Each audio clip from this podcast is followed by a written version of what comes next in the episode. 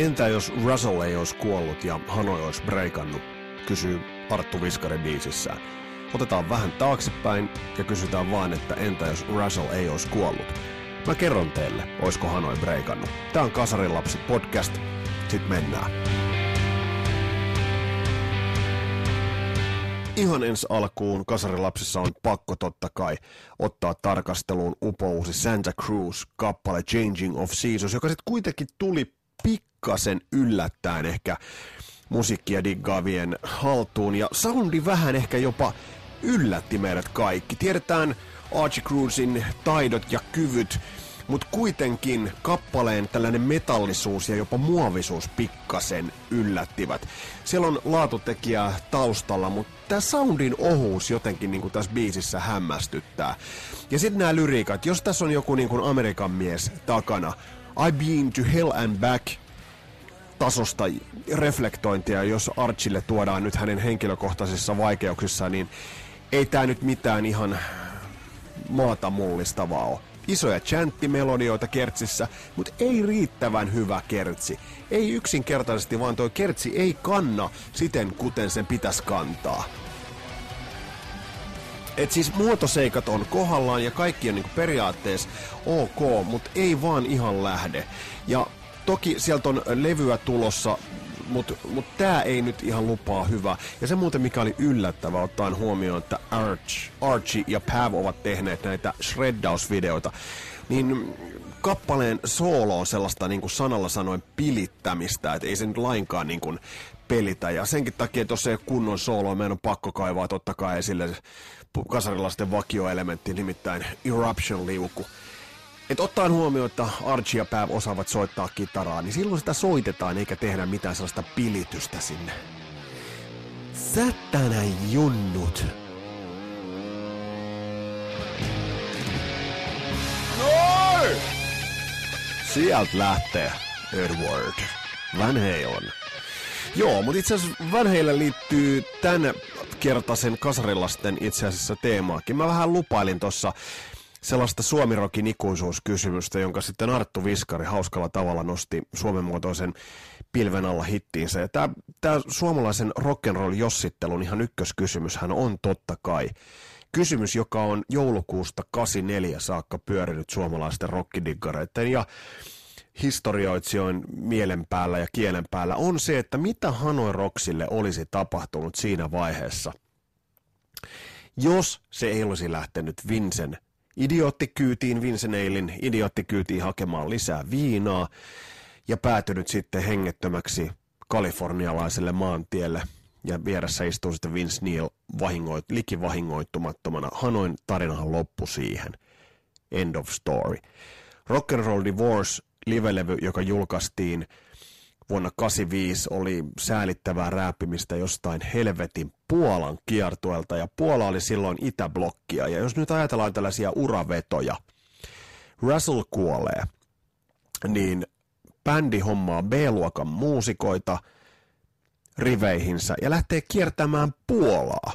Toki siinä oli European Go-Go liveveto, josta oli edellisissä kasarilapsissa jo puhettakin. Ja, ja, Mutta mut ei todellista yritystä koota rivit nopeasti jatkaa sitä työstä. Mä otan tähän vertailukohdaksi sen, kun Metallican Cliff Burton kuoli Ruotsissa bussionnettomuudessa. Takulla traaginen, musiikillisesti vielä isompi tekijä kuin mitä Russell oli Hanoille. Siis nyt pitää muistaa, että Russell oli rumpalina sellaista musiikkiopistotasoa.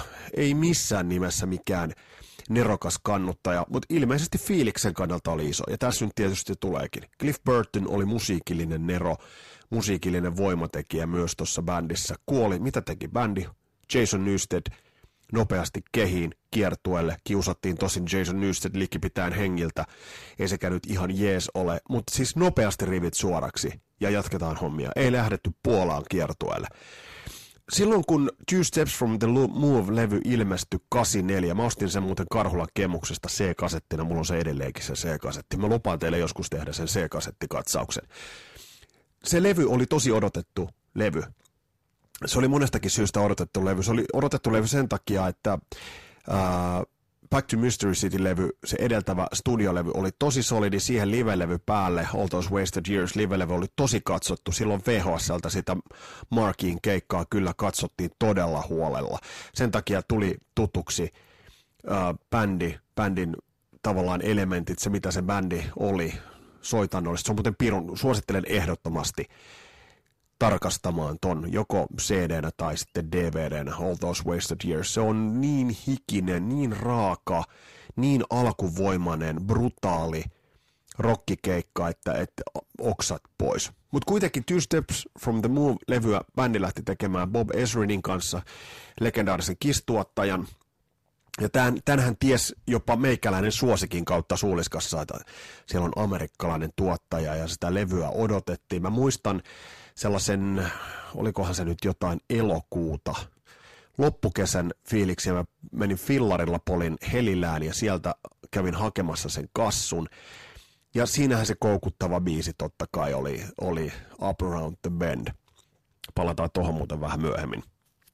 CCR Laina, joka oli ensimmäinen sinkkujulkaisu tuolta levyltä.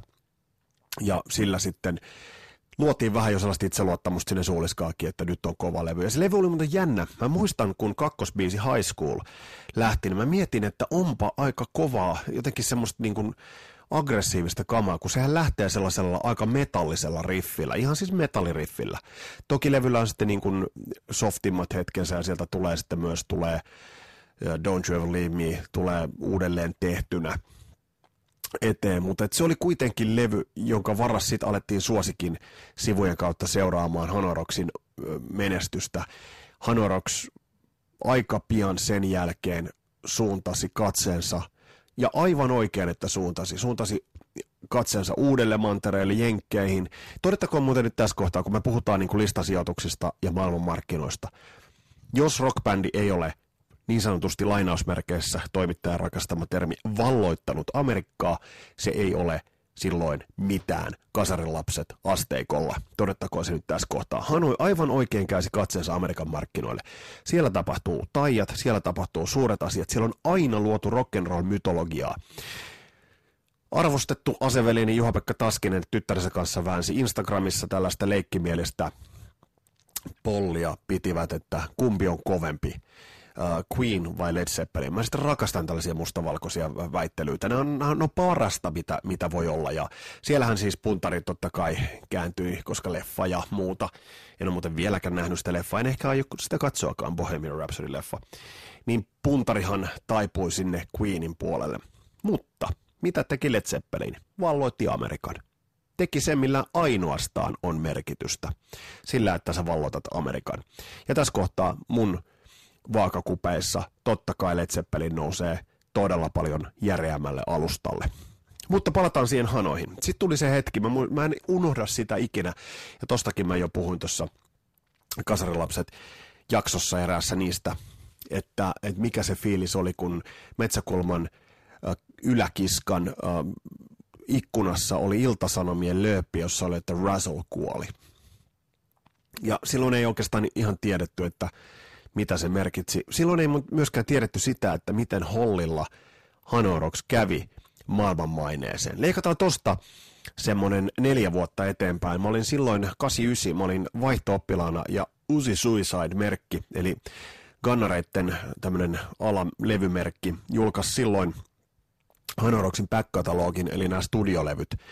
Silloin uh, Bangkok Shock, Saigon Shakes, sitten Oriental Beat, Back to Mystery City, uh, sitten oli All Those Wasted Years myös. Siitä mä oon jo ihan varma, mutta mulla ne selkassut myös on, on itsellä. Niin julkaisi ton silloin todella isosti. Ja se oli, niin kun silloin ne antoi itselle sen merkin, että bändistä olisi tullut iso. Mutta tarkastellaan vähän itse asiassa sitä tässä Kasarilapset jaksossa, että olisiko Hanoi Rocksista tullut iso. Millaisessa maastossa musiikillisesti elettiin loppuvuodesta 84, alkuvuodesta 85, niin me päästään vähän kärryille siitä, että kun Arttu Viskari laulaa, että Hanoi olisi preikannut, niin lähdetään vähän pohjustaa sitä, että olisiko Hanoi preikannut.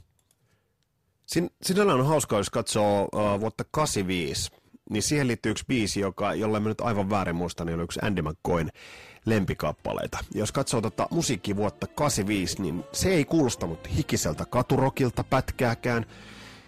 Se ei kuulostanut särökitaralta ei lainkaan. Se kuulosti itse asiassa aika lailla tältä.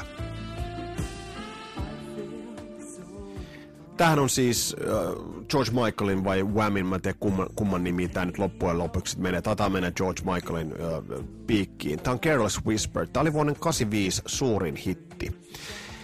Ja oikeastaan tämä kuvaa äärimmäisen hyvin vuoden 85 sitä maisemaa, että millainen se musiikillisesti, musiikillisesti se maisema oli. Eli se kuvaa sitä maastoa, mihin Hanoi olisi tuolloin lähtenyt puskemaan.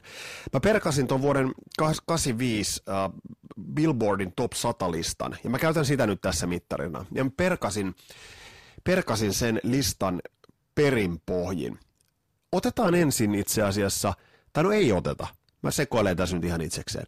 Mutta mä purkasin ton vuoden 85 listan, ja se on auttamattomasti pop-vuosi. Careless Whisper, suurin hitti. Siellä oli Whammia, Madonnaa, Foreigneria. Billboardin top 100 listasta, listalta ei löydy ainuttakaan bändiä, joka olisi käyttänyt merkittävästi säröä kitarassaan. Ei ainuttakaan. Esimerkiksi Foreigner, joka on tehnyt loistavaa klassista jenkkirokkia, katurokkia, ei nyt katurokkia, mutta siis semmoista niin kuin 70-80-luvun AOR. 85 tuli isolla hitillä I Wanna Know What Love Is. No jokainen, joka sen biisin tietää, niin sehän on enemmän Careless Whisperia kuin Cold as Icea, joka on Foreignerin vanha hitti. Tämä on ollut se vuosi, mihin Hanoi olisi lähtenyt ajamaan. Kun pohditaan ton vuoden sellaisia rock- tai hard rock, silloinhan puhuttiin, itse asiassa silloin laitettiin, niputettiin aika lailla heavy metal tunnarin alle aika paljon musiikkia, aika surutta. Jos katsoo ton vuoden sellaisia niin kuin raskaamman rokin isoja listamenestyksiä tai isoja menestyksiä, ei puhuta listamenestyksistä. Sieltä nousee esimerkiksi Bon Jovin 7800 Fahrenheit, eli 7800 Fahrenheit, kun tässä lausuttiin. Ei mitään isompia hittejä sieltä levyltä. Se oli floppi Bon Joville. Runaway debyytin jälkeen odotettiin enemmän. Tosta löytyy ehkä In and Out of Love, Silent Night – mutta ei, ei siitä levystä Hardest Part is the Night, se on muuten hieno biisi. Uh, ei siitä levystä, niin kun, ei, ei siitä tullut isoa hittiä. Mötley Crue sai jotenkin raavittua riviensä kasaan, ja äijät julkaisivat Theater of Pain-levyn, jonka haukkuivat, ovat haukkuneet sitten täysin pataluhaksi. Täysin pataluhaksi. Ja sen levyn muuten mielenkiintoisuus on se, että Brownsville Stationin Smoking in the Boys Room ykkössinkku siitä, uh, otetaan siitä tuommoinen vuosi taaksepäin, silloin tuli Hanoroksin Two Steps from the Move, CCR Up Around the Bend ykkössinkkuna. Jotain yhtäläisyyksiä tosta, tosta voidaan ihan varmasti ottaa. Ja sitten esimerkiksi Twisted Sisterin Come Out and Play, joka oli täys, täys floppi verrattuna Stay Hungryin. Eli tämä oli se vuosi, millä, millä minä ja minkä aikana Hanoroksin olisi pitänyt breikata. Niin mä en oikein voi kuvitella, että miten se olisi tohon mennyt. Kun tiedetään sitten toki Hanoihan on kaoottisessa tilanteessa, Sami Jaffa oli pohtinut lähtöä aikaisemmin, Nästi Suicide oli täysin telakalla, kaoottisessa kunnossa. Oliko niin, että ainoa täysjärkinen, siinä sitten siinä kohtaa taisi olla Makkonen, eli Mike Monroe, Ää, niin ei bändillä olisi ollut ehkä edellytyksiä ehkä niin kuin itsessäänkään, mutta toi musiikillinen ympäristö ei ollut lainkaan sellainen, että mihin Hanoi olisi millään tavalla uponnut. Jos me katsotaan sitä seuraavaa vuotta, vuotta 86, silloin itse asiassa alkoi nousemaan pikkasen, alko, alettiin laittamaan vähän sitä säröäkin kitaraan, ja, ja silloinhan aika paljon asioita muutti Bon Jovin kolmoslevy Slippery When Wet, joka itse asiassa oli iso hitti, sieltä nostettiin paljon sinkkunostoja, You Give Love a Bad Name, ja varsinkin Living on a Prayer, ja sitten Wanted Dead or Alive – tuolta levyltä, mutta mä muistan esimerkiksi Rock Radiosta, kun soitettiin, mä kuulin ekaa kertaa Living on a Prayerin, niin siitä silloin toimittaja, olisiko ollut joku, joku Tero Lietä tai joku tällainen, totesi, että no eihän tämä nyt mitään heavy metallia enää ole. Se on hauska muuten ajatella, että silloin se tosiaan laitettiin sen heavy metal laabelin alle. Mutta vuonna 86 se oli edelleen äärimmäisen popahtava vuosi, ei missään nimessä mikään rock revival vuosi. Ja nyt muuten kaikki Irma-friikit Meitä on paljon. Nyt kaikki Irma-friikit huutaa, että mitäs meidän teki? Meidän teki Power Slavea, meidän teki Life After Deadin ja se tuli Somewhere in Time. Joo, kyllä, meidän on tehnyt kaiken tämän. Mä tiedän, meidän on tehnyt hienoja asioita ja tekee edelleen. Mutta me puhutaan niistä Amerikan markkinoista, niistä isoista markkinoista, jossa ne todelliset päälliköt nomineerataan ja nimetään. Ei se meidän siellä ihmeitä tehnyt. Esimerkiksi Somewhere on Tour-kiertue oli huomattavasti World Slavery Touria pienempi, koska bändi tajus, että markkinat ehkä on jossain muualla. No palataan vuoteen 86. Vuonna 86 Bon Jovi Slippery When Wet ja sitten sieltä tuli uh, Van Halenin 5150, jonka uh, biisi Why Can't This Be Love meni Billboard-listan siellä 69 pikkuhiljaa sieltä alkoi tämä rock'n'roll nostaa päätä. Mitä Hanoin olisi pitänyt koko tämä aika tehdä? Hittejä, rundata, rundata ja rundata. Tehdä itseään tietoiseksi. MTV-kulttuuri ei ollut huipussaan vielä vuonna 85 tai 86. Oli hyvässä hapessa, mutta ei huipussaan. Anteeksi, mä yskäsin. Sitten mentiin vuoteen 87. Silloin alkoi tapahtua niitä asioita, että jotka olisivat voineet äh, Hanoin kannalta – olla suotuisia, mutta tässä on, tässä, on, tässä on välissä nyt pari vuotta. Se pari vuotta olisi pitänyt täyttää jollain tavalla. Ja Amerikan markkinat ovat sellaiset, että kun sä alat työstää niitä, niin sä et voi jättää niitä olemaan. Ne eivät odottele siellä, että milloin hänen Hanoin pojat tulevat sieltä Japanista takaisin. Toki Japanikin oli iso markkina. Ok, ei siinä mitään, mutta tuolla olisi pitänyt aktiivisesti tehdä. Ja tämän osoittaa meille hyvin selvästi ää, vuosi 87. Mikä räjäytti silloin pankki? Käsi yli. Kuka tietää? Mikä levy? Mikä, mikä, mikä oli se levy, joka ihan totaalisesti räjäytti pankin?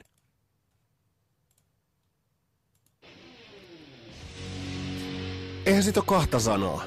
Se oli Whitesnakein levy 1987. Ja tämä levy oli tehty yksin omaan Amerikan markkinoita silmällä pitäen. DC David Coverdale – pesun kestävä britti, joka tajus sen, että mitä markkinaa sun kannattaa veivata, mitä markkinaa sun kannattaa työstää. Levy, joka on tehty taskulaskimella niin nerokkaasti, haisteltu se, mikä Amerikassa on iso. Onko tässä levyssä Queen-vaikutteita? No ei liiemmin, mutta onko tässä Led Zeppelin vaikutteita? Onko ihan pikkasen? Ja tätä jonkun verran silloin kritisoitiin siitä, mutta aika hyvin vähän itse asiassa. Ja tämä alkoi avaamaan itse asiassa ovea raskaammalle musiikille.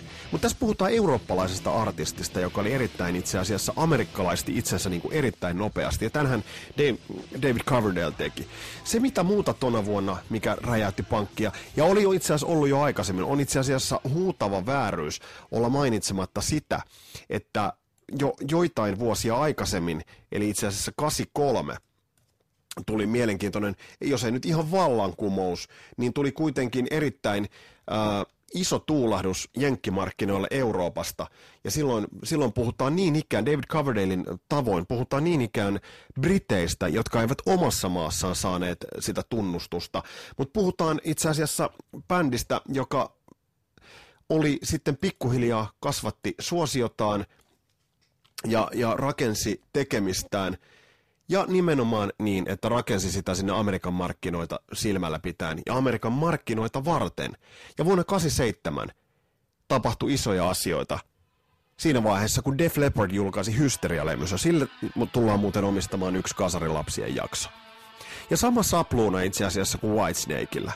Brittitaustainen kokoonpano, joka lähti työstämään levyä yksin omaan jenkkimarkkinoita silmällä pitäen. Tämä oli vuoden 87 iso ilmiö. Ja, ja selkeästi kun näitä listahittejä ja näitä, näitä katsoo, niin nämä on ollut hitaasti kyteviä, huolella tehtyjä, Amerikan markkinoille tehtyjä levyjä. Kuten nyt esimerkiksi, ajatellaan hysteriaa. On tämä nyt ihan Amerikan soundi. Eli tämä on sitä taustaa ja sitä aikaa, mihin sen Hanoin olisi pitänyt itsensä tuutata. Ja oikeastaan sitten vuoden 87 aikana Poison – glamrockareiden bändi vähän sieltä jo availi, availi luukkuja. Mutta sitten 88 oli se vuosi. Et jos nyt ajatellaan, että mitä Hanoin breikkaaminen olisi edellyttänyt, se olisi edellyttänyt sen, että bändi olisi jotenkin saanut pidettyä taiteellisen tasonsa yllä, saanut pidettyä musiikillisen luomisvoimansa yllä, saanut pidettyä itsensä hengissä ton pari vuotta, koska sitten 88 sieltä tuli Guns N' Roses, Sweet Child of Mine isosti 87 puolella jo itse asiassa lähti tulemaan, ja silloin se lähti aukeamaan. Eli tässä nyt päästään siihen, että Hanoilla oli sellainen aikakäppi, joka, jonka heidän olisi pitänyt jotenkin saada ylitettyä, että ne olisi säilynyt hengissä. Ja kuitenkin vallottaa tuota isoa, isoa markkinaa. Eli tässä päästään nyt siihen, siihen perimmäiseen kysymykseen, entä jos Russell ei olisi kuollut? Mä sanon, Hanoi ei olisi breikannut. Hanoi olisi hajonnut, alkoholisoitunut, vaipunut, tai oikeastaan Hanoi olisi ehkä päätynyt sekoilemaan jotain lailla, jotakin lailla ihan samalla tavalla kuin ne nyt sekoilivat. Ja kuten mä sanoin, niin mä en pidä Hanoita Hanoina enää sen Russellin kuoleman jälkeen. Sitä ei enää sen jälkeen missään muotoa ollut. Eli tämä on nyt sitten se vastaus. Kun mietit, entä jos Russell olisi kuollut, niin Hanoi ei olisi breikannut. Tämä oli Kasarilapset podcast tällä kertaa. Ja täällä ei oteta mitään pois Hanoin musiikillisesta perinnöstä, Hanoin musiikillisesta tausta, taustasta, vaikutteesta tai siitä faktasta, että Hanoi vaikutti Guns N' Rosesiin, vaikutti Poisoniin, vaikutti lukuisiin bändeihin. Ja kyllähän se vaikutti esimerkiksi siihen, että jos sä katsot, millainen oli Mötley Cruen nahkojen luonti Shout at the Devil-levyn jälkeen. Sinnehän tuli sifonkia, siihen tuli pehmeämpää sävyä. Sinnehän tuli itse Vince Neil näyttää Theater of Painin promokuvissa, niin näyttää enemmän Mike Monrolta kuin, kuin missään vaiheessa uraansa. Sattumaa? No ei todellakaan. Tällaista tämä on ö, toteutumattomia haaveita ja rock'n'roll mytologia. Täällä on hieno spekuloida. Kiva, kun olit kuulolla. Laita palautetta ja kommentoi. Ja lisää on tulossa kasarilapsia. Seuraavalla kerralla ehkä me päästään jo siihen mun C-kasettilaatikkoon. Palataan, moro! thank you